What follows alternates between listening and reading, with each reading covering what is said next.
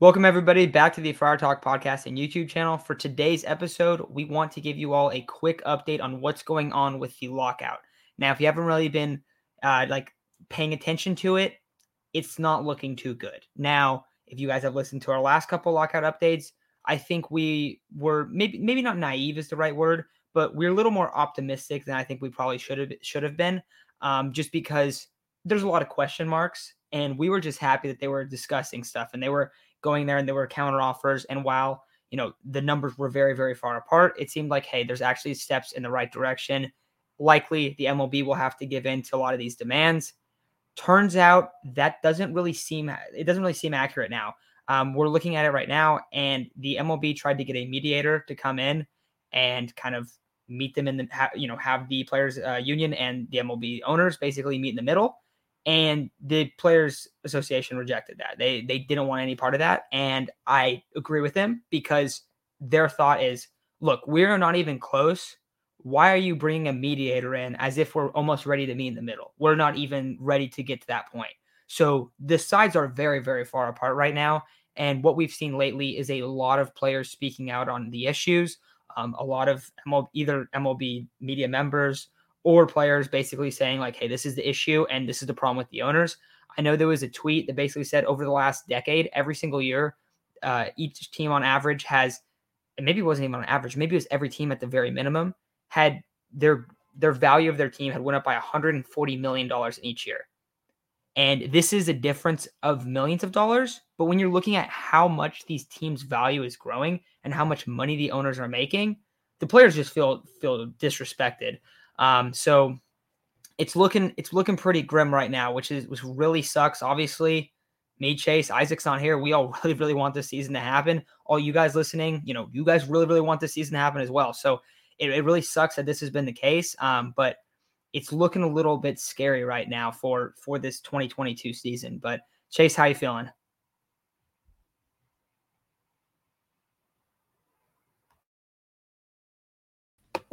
There we go. Um, you know, you kind of have to side with the Players Association on this one. I mean, the MLB's kind of been dishonest with their dealings.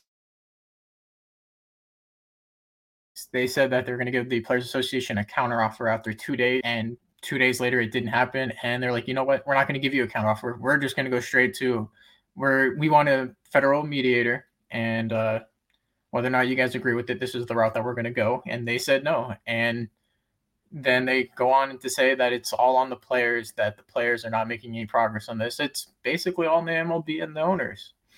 The players gave you what they wanted. They are the product. They make you the money. You should tend to want to please your players and the organizations that they come from. And you know what? They're tired of it. The owners keep getting richer and richer. They get horrible teams, tank them. They don't Like you look at the teams like the Pirates and the Orioles, they have been bad for years and years and years, but yet continue to turn a profit. And tanking obviously doesn't work. It's just way for the owners to get more money. And year after year after year, we see the same teams in the postseason, in the playoffs, same teams winning the division. It kind of gets boring after a while. You want to see something new, like this year, the Super Bowl. It's one of the more exciting Super Bowls because one, the Bengals haven't been to a Super Bowl in years. They haven't won one and neither are the Rams. Everybody's excited to see all these new young players in a postseason, a Super Bowl. But for baseball, for years it's been okay. The Dodgers are going to win the NL West, if not the Giants. The Giants are going to win on an even year. Okay, uh, the Yankees, Red Sox, they're going to be kings of the East. You got to get something new. You guys got to, you know, pay the young players what they're worth you can't wait six, seven years, seven years now because you know manipulation of service time, which they still haven't addressed.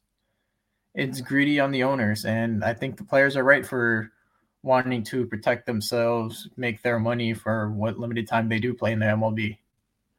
Especially for those who you know only get a small chance from the minor leagues where they don't make a lot of money. They come up to the major leagues sometimes just to get bounced right back down, just make a spot start. I mean they don't get a lot of money in the minor leaguers, and most of the time, most MLB careers are really short.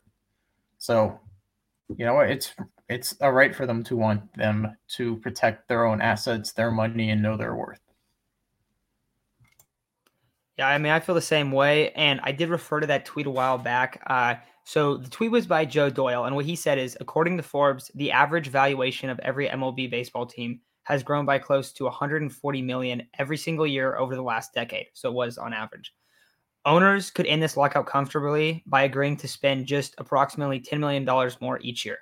Do not side with the owners. So this guy, uh, I, am not exactly sure he is, but I know he works in uh, minor league baseball. He does some like MLB draft stuff. So I saw that tweet, um, found it very, very fascinating. And you look at a lot of the the demands is okay, we don't want service time manipulation. We don't want our, our guys to be locked in to six years and just only have arbitration until they break out in the free agency. From a fan perspective, that's also a thing that we would like to see as well.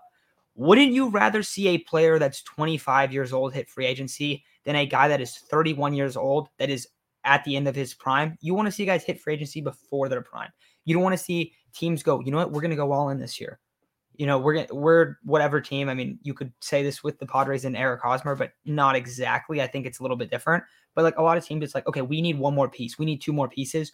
We're gonna go and we're gonna go pay this guy. We know that it might look bad later down, like down the road, but we want to we want to get a guy that's he might be in the end of his prime, but he's in his prime. We want to go get him. We're gonna break him off. We're gonna go compete. And they go and they do that, and they compete for two years. And then for like five years after that, they're stuck in this horrible contract. That's an issue. And that's not ultimately, that's still going to happen. But the rate that it happens in baseball is so much more significant than other sports, at least in, ter- in my opinion. So I just feel like there's a lot of things that would, that the players are asking for that the fans should side with that that makes the fan experience a lot better. I mean, we've seen that it's been an issue that the players have, the pitchers in baseball or in the NL have asked, we don't want to, we don't want to hit. We want the universal DH. And a lot of the fans, now there are fans that that want the that don't want the universal DH, but there are a lot of fans, and I would say the majority of fans want the universal DH. If your players, especially your pitchers and your fans want the universal DH, why is it not happening? And I know that there are people out there that don't want it. I I, I get it. I understand. I, I get the argument.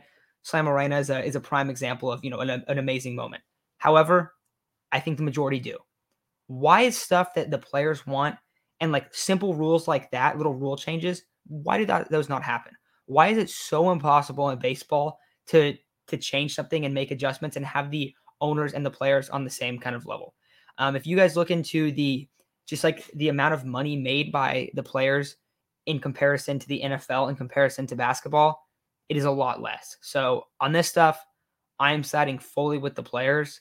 Um, and the owners are basically coming out saying like, "Oh, it's the players' issue." And today we've seen today and yesterday, we've seen a lot of players speak out and say like, "No, this is not the case. Like, this is ridiculous."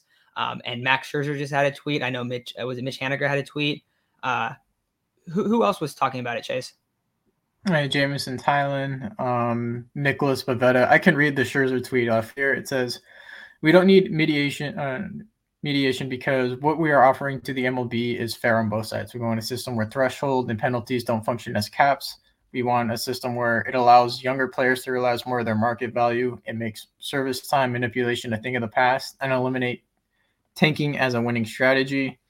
You know, the Mitch Haniger a, a significant part of the collective bargaining is actually bargaining. If you wanted to get players on the field right away, uh, this goes back to Jameson Taillon. You're saying if you wanted to get players on the field right away, why do you create the lockout for 43 days before you even meet the next time? You had 43 days, 43 missed days where you could have been working on an agreement. And knowing how far you guys were off before the 43 days and deciding, you know what, we're not going to talk for six weeks you guys put yourself in a situation where you guys are the villains and you guys are just making it worse and worse and worse for yourselves. Yeah, so obviously very very frustrating stuff, but you know, hopefully this stuff does end up getting resolved. I feel like the players are doing a good job of putting a lot of pressure onto the owners. Um, but ultimately, I mean, this stuff comes down to, and I don't even know if it's if what will happen is this significant, but we've talked about it before. Imagine if there was a salary floor in baseball would eliminate teams like the Pirates who don't win ever. They, they never win and they never try to win. And that's what a lot of the players are really trying to push for. No service time manipulation. Let's actually have more teams than I think it was estimated like either 13 or 17. I, I'm forgetting which mm. one it is, or like the only amount of teams competing or expected to compete next year based on the roster that they're putting out, based on their their effort in free agency into putting a winning product on the field. That's absurd. 13 or 17 teams that are actually like trying to win. That's ridiculous. So I, I, I get the frustration from a player's perspective. If you're a free agent, one, you want to become a free agent when you're younger and you're able to make a lot more money. But if you become a free agent when you're older and half the teams aren't even competing and have no interest in signing you because of that reason, it diminishes your market and overall it just it causes an issue in the market. So that's why you see a lot of players not want that. Overall, the stuff that the players want, it's going to improve the product on the field. It's going to improve our like us watching the game. It is going to make the game better. So that's why I'm siding with the players on this. I'm completely siding with the players on this. Um, but yeah, that, that's all I got. Chase, anything else you want to add before we take off? All right, awesome. Well, we'll talk to you guys very soon. Um, hopefully this gets resolved, but unfortunately, it is not looking too pretty right now. But we'll talk to you guys very soon. Uh, we're going to be doing a Sunday live stream as well, probably 9 a.m. on Sunday morning. So make sure to tune into that. But with all that said, have a great weekend.